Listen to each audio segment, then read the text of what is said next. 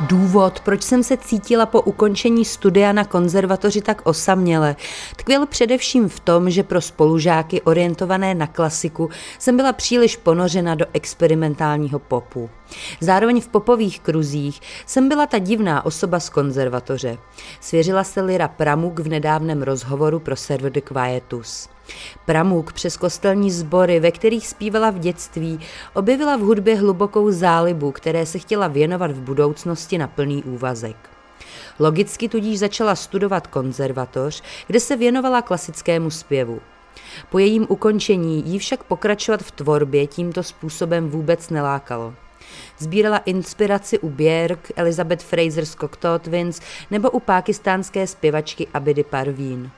Zaměřila se na živé performance, pokoušela hranice těla i hlasu a pohrávala si s možnostmi jazyka. Začala spolupracovat s Holly Herden nebo se skladatelem Colinem Selfem. A do toho začal pomalu vznikat debit Fountain, který Pramuk připravovala tři roky.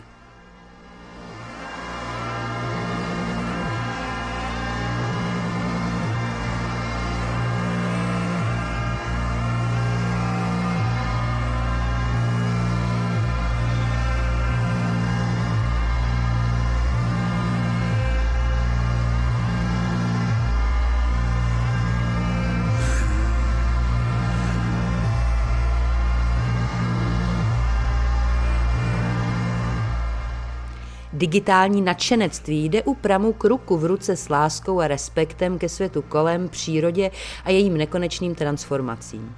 Hlas jako nejdůležitější komunikační kanál je zde oholen na samotnou podstatu. Vše, co na Fountain slyšíme, je právě hlas Liry Pramuk. Smyčky, vrstvení, rozkládání, ohýbání. To vše pomáhá tvořit textury skladeb, rytmus, melodie. A výsledek zní stejně dobře místně a spjatě právě s přírodou i jako cosi přineseného na zem z jiného světa. Sama Pramuk svou tvorbu označuje jako futuristickou folklorní hudbu.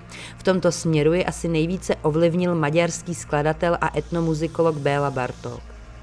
Skladby Witness nebo New Moon v sobě nezapřou lirické jádro, oslavu života, který stále pokračuje navzdory všemu, podobně jako bující vegetace prorůstající skrze odpad na rumišti. Vedle nich pak stojí kseno či gossip, které jako by byly součástí jakýchsi prastarých rituálů, tak dávných, že jsme na jejich existenci a důležitost dost možná zapomněli.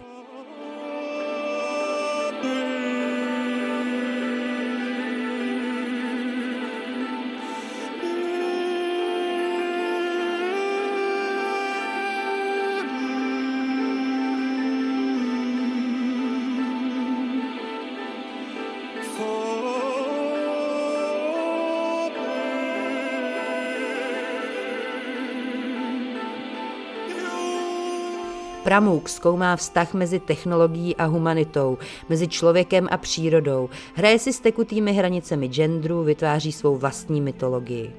Její dřívější práce byly znatelně temnější, nyní je hlavním výchozím bodem klid a jistota v tom, že naděje nakonec překlene zoufalství.